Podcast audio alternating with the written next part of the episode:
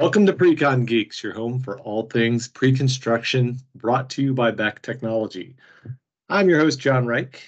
Uh, want to let everyone know we're a little bit busy this week, getting ready for our annual user conference, Precon World, uh, this Thursday and Friday. We wanted to make sure we get something out, but uh, weren't able to record a new episode. But we did want to re, uh, re- do a repeat of our interview with Stewart Carroll, uh, our CEO talking about the future of technology and pre-construction and the pre-construction data lifecycle. So hope you guys enjoy this one. Uh, again, next week we're going to be back with a recap of Precon World and uh, talk about all the new technology topics we're talking about it there. And uh, again, if you guys have any topics or want to come on the podcast, please email us at precongeek at beck-technology.com or you can visit our website, www.becktechnology.com, and just let us know. We're more than happy to talk about any topics you have or have you on the podcast if you have the opportunity. But anyway, here's our interview with Stewart. I hope you enjoy it. Thanks, guys. But I'm incredibly excited about this one because we are joined today by the president of Beck Technology, Stewart Carroll. Stewart, how are you doing today? Good. I'm great. Uh, always find it funny when I'm introduced as the president. I sound uh, so prim and proper. Thank you for that. well, it's uh, it's an honor to have you, and we're excited to kind of talk through a little bit of history of who you are, a little bit of history of Beck Tech, um, and then really just kind of what Beck Tech is all about uh, and what we find is important as a company. Um, so, with that said. Um, I've always been curious personally, and I haven't been with Beck Tech for very long, but I've always been curious how did you get into construction? So my grandfather was a carpenter. Um, he was in the military during the war, and uh, after the D-Day landings, actually followed the frontline troops rebuilding the bridges that the Germans had bombed. Oh wow! And I remember growing up, sitting on my grandfather's knee, um, as a lot of little kids do, hearing their grandparents tell them stories. And my grandfather's stories often were about the war and how he his view was he wasn't really um, building bridges; he was rebuilding Europe. Hmm. And um, I always was excited about construction, primarily from my grandfather's stories. Um, after the war, there was a lot of cities in, in England that had been completely leveled. Hmm. And he always used to talk about, you know, there's a there's a canvas and it wasn't building buildings, it was rebuilding societies. Hmm. And um, that was sort of my my my formative years. I, I um, have a undergraduate degree and a graduate degree from the University of Iowa in computer science. So my original go to school was was not to to get into construction, but when I got done with school and I thought about where can I apply this, construction definitely was at the top of my list. Yeah. How can I use this technology to help you know make make societies better. Yeah. So that was sort of the connection. My grandfather and stories to computer science to well, how do I make a living? Mm-hmm. And um, that was sort of how I ended up in construction. So, what was your first role within within a construction company? Well, when I was in grad school, I got into um, simulation. So I first started in grad school working on something called the National Advanced Driving Simulator and it was about how do you use computers to simulate the, the real world. Um, my first job after grad school was for a company that was doing building simulation, mm-hmm. so 3D modeling of, of buildings. Think of Revit, but maybe 10 years earlier. Yeah. In the UK. Um, and it was exciting to me that you could make mistakes mm-hmm. as a as a planner mm-hmm. on a computer rather than actually as you know as you're building or you know post occupancy regretting the mistakes that have been made. So um, that's sort of how I got into this. Why I thought it was important. Yeah. Um, the ability to simulate, you know, what's going to be and try and come up with better solutions. I was mm-hmm. also one of those kids growing up that used to drive I went to Catholic school, drove the nuns nuts. I was always asking the why questions. Yeah. And part of my my nature is, well, why can't we make it better? You know why why why is that the way it has to be? Yeah. And I, I kind of always looked at simulation as a way of testing the proposed plan Mhm. and then collectively coming up with ways to make it better. Yeah. Um, you know, why does it have to be that way? Why is the structure metal instead of concrete? Why is the HVAC system Hmm. one way or another? It sounds like, and I, I know I didn't come at construction from a technology perspective, but it sounds like early on, technology and construction kind of went hand in hand for you. It, well, it was. I'm, I'm a tech geek. I, Yeah. I love technology. It was what, what I loved doing as a kid. I was the introverted kid who used to find his home playing with technology. Um, it was my way, I think, of connecting two things in my life that I Mm. was super passionate about. The thing that my grandfather had kind of put in my formative years with what I was interested in. Yeah. And out of that came, well, this is the way that you can make the built environment better. Yeah, that's interesting.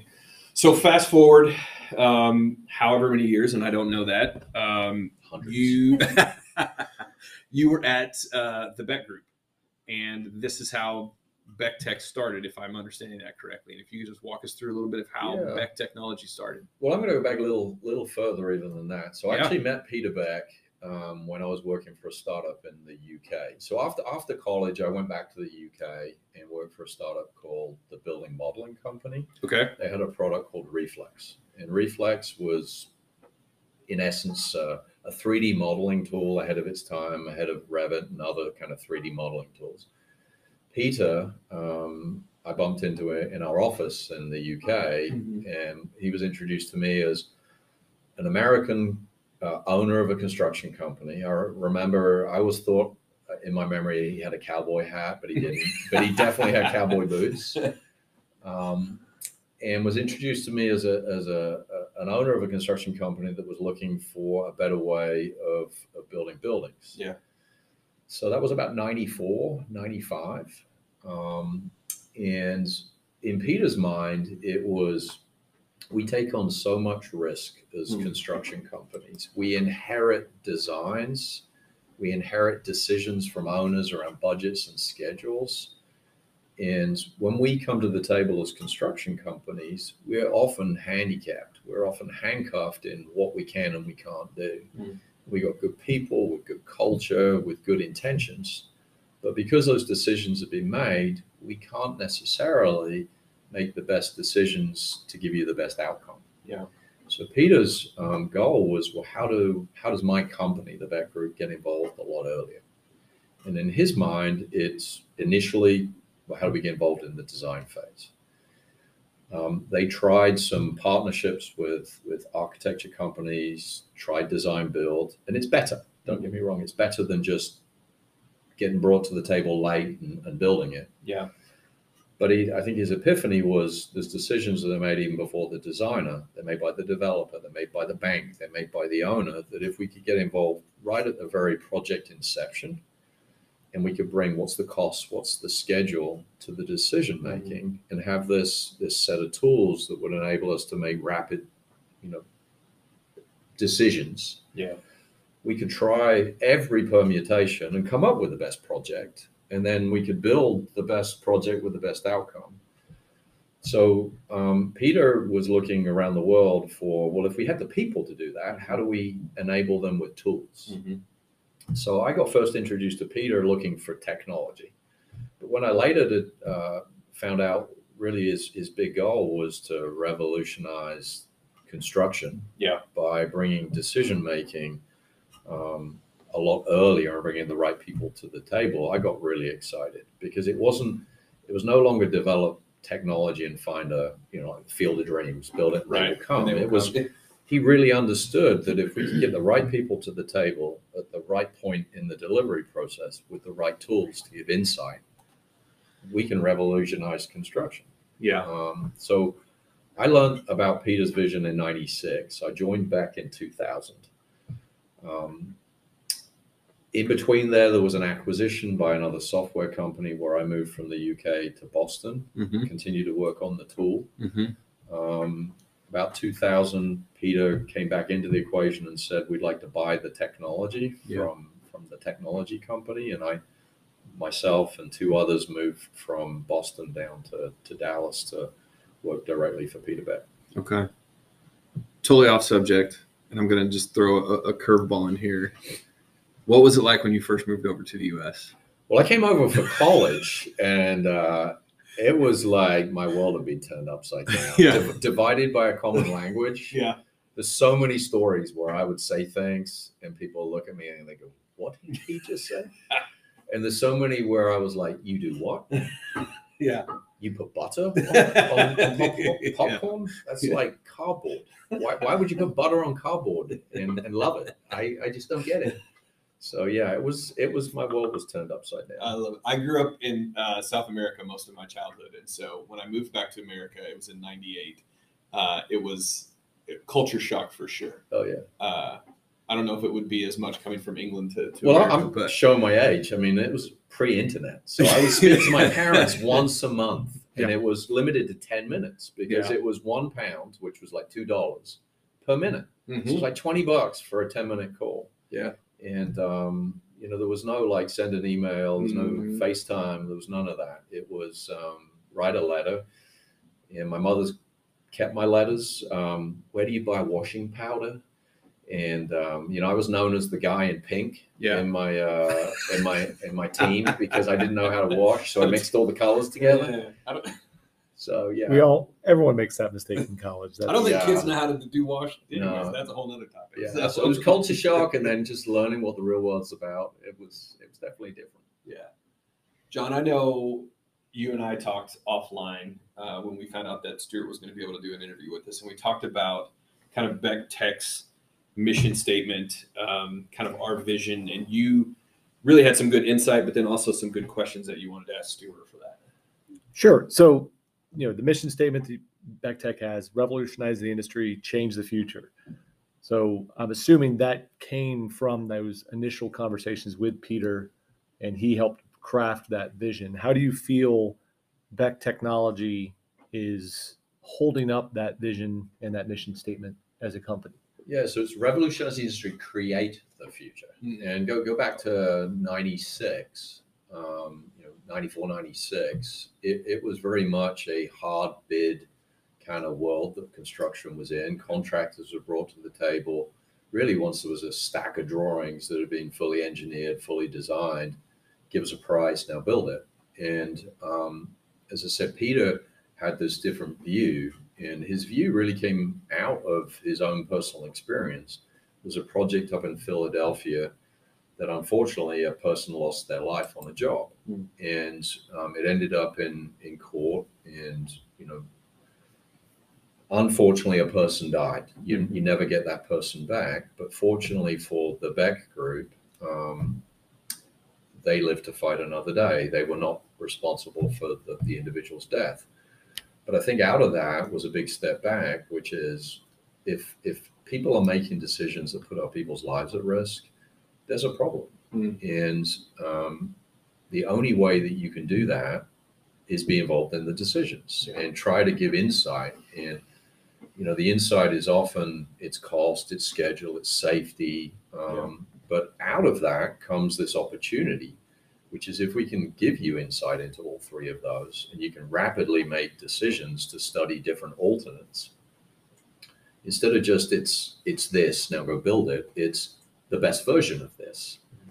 And so um, Peter's view was if we get designers and contractors involved very early, not only can we build it, we can come up with the best version of it.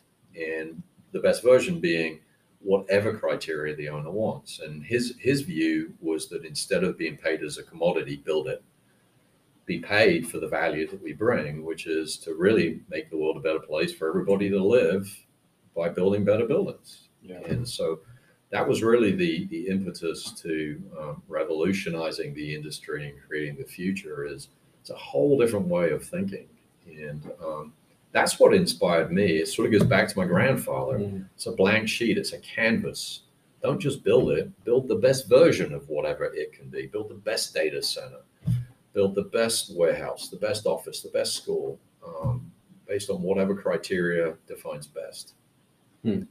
So I'd like to jump on that real quick. So when you say the best, so again, it's not just the cheapest, the fastest, the award winning. It could be any combination of those. It's just providing the the decision points to make those decisions for every party to be able to be benefit from. Yeah, I think I think I think the world that we're in in construction, we we look at it as faster, cheaper, better, and I I, th- I think better is the one where, to me, it's like beauty's in the eye of the beholder. But it's it's looking at buildings differently. It's not building a building and valuing the building on it. It was cheaper, it was delivered faster. It's what's the impact on that building on society at large. If you're going to build a hospital, and the purpose of a hospital is to save lives how can we put more beds in a hospital to save mm. more lives? If it's a school and the purpose of a school is to educate, you know, our, our kids and create the, the next generation better than our own generation, how do we help them retain information? How do we put daylight in, which has statistically been proven to help retention of information or whatever design element helps with a better outcome? It's, it's, it's really thinking about the outcome as opposed to construction. How much does it cost or how quick does it take to build? Yeah, I love that, and I, I want to actually jump back on something you said because I came out of one of the one of my jobs was a safety director for many years, and we talked about this, John, on one of our first episodes was how pre-construction a lot of times obviously is focused on the estimator or, or all of that, but there's such a piece to pre-construction um, that's I mean, it encompasses everything, and safety is a big deal, uh, a big deal, or a big part of that. Should and be. um, yeah, should be correct. Yeah, should be. And I noticed in my history or my in my past companies that it wasn't always. Uh, and so then you're you're kind of caught with your pants down, if, if I can say, later on in the project, thinking, oh, we didn't budget for this or we didn't think about this. And so I'm excited. I know in a in a later pro in a later uh, episode we're gonna we're gonna specifically talk about safety within pre-construction. So uh, I'm excited about that. But um, one of the things that that um, I've heard you talk about. I actually talk about it too when I'm when I'm speaking to other people. Is uh, pre-construction data data life cycle. I can never get that word right. Pre-construction data life cycle.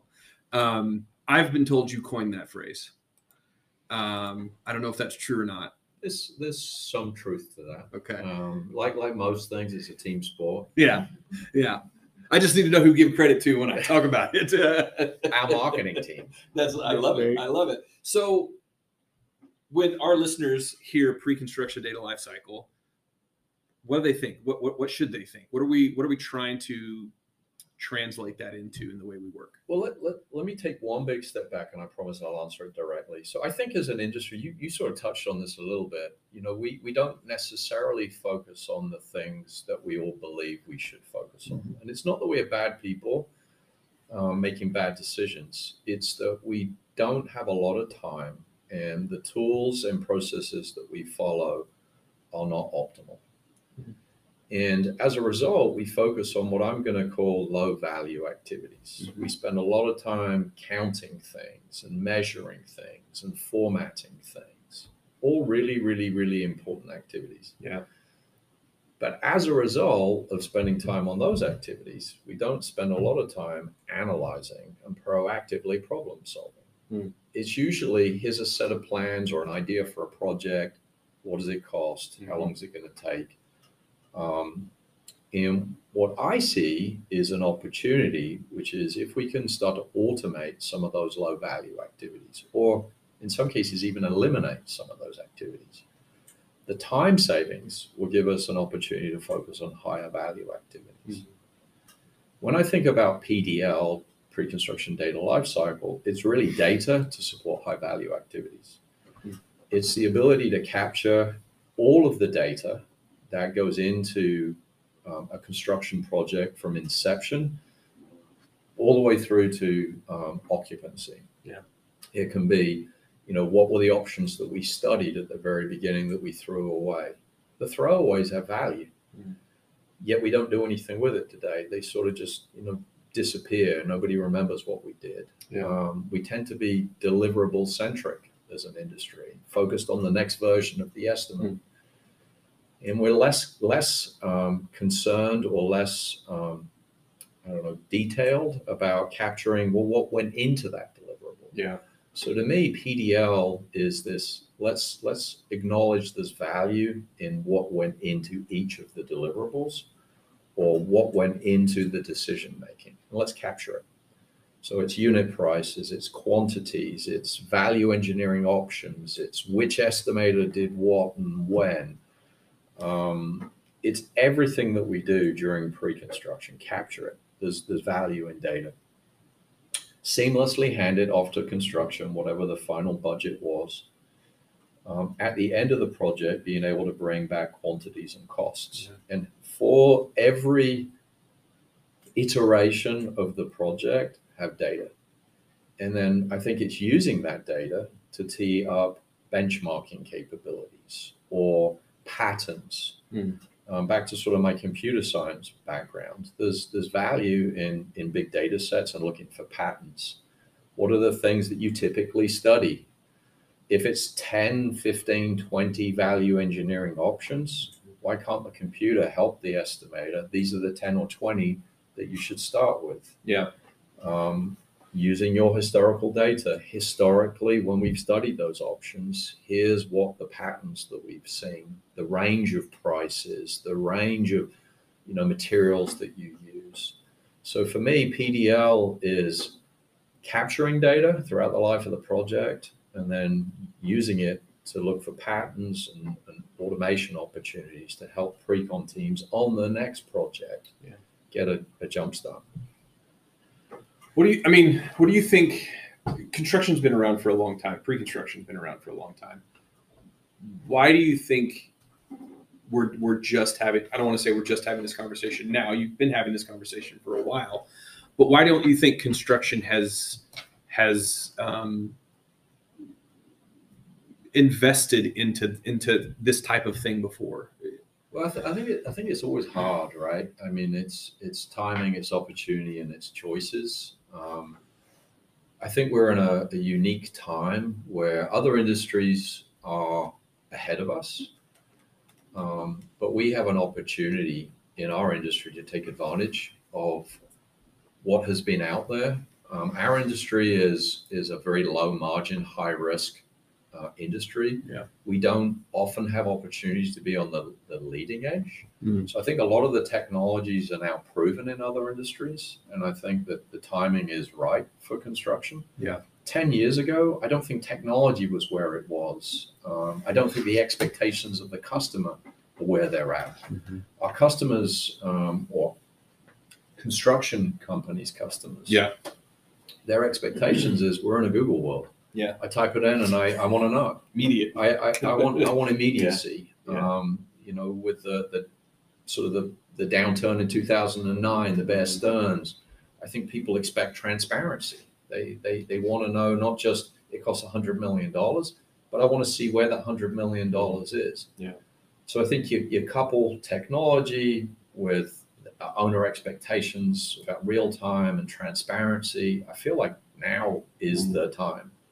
And then um, while I see a lot of construction companies moving away from hard bid, it's still there. Mhm. It's it might not be hard bid in the 1970 sense, Yeah. you know, sealed bidding, although there's still some of that, but there's still contractors getting involved late in the game. And I think you're also starting to see more and more contractors recognizing if they get involved earlier, they can bring more value. Right.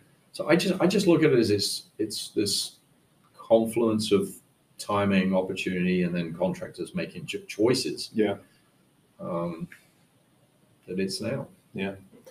So I have one follow up to that. Yeah. Um, the hard bid market has been there forever. I do think it is diminishing or, yes. or getting a little bit smaller in terms of percentage of the overall market. But how do we overcome that mindset of I'm going to wait until the last second and give people the least amount of information to make high value, high risk decisions off of? Um, do you feel that the the industry as a whole is changing from that from I'm going to give the least amount of information possible to let's give more than enough information. Let's give all the relevant information and not trap people in mistakes, but enable them to make something collectively that's a little bit better. I do believe that. I, I, I think if you look at um, collaborative forms of delivery, they are becoming bigger and bigger and bigger. I mean, design build. I know IPD um, as it's defined by you know AIA is probably not the the the predominant form of construction delivery, but I think it's hard to argue that CM at risk, design build is becoming a bigger and bigger, bigger portion.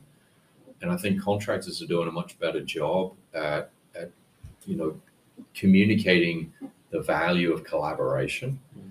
And I think you're seeing more and more owners recognizing that it's not it's not the bid amount that really is the final amount. It's it's after you get change ordered. And I think what you see with collaborative forms of delivery is yes, the initial number may be higher. But I think what you're finding is there's less variability from that high number. And I think that's what a lot of owners want. They want they want uh, a number they can go to the bank with and rely on and know that they're they're getting a certain quality building for that certain dollar amount. Cost certainty. Cost instead of- certainty. Yeah. Exactly. Well, we could, I think, keep having this conversation forever. This is by far the longest um, podcast we've we've done so far. So, with that in mind, I only have one final question. It's kind of putting you on the spot, but if you think through the people that are listening to pre-construction podcasts, right? You have estimators, senior pre-con managers, maybe directors of pre-construction, VPs, etc.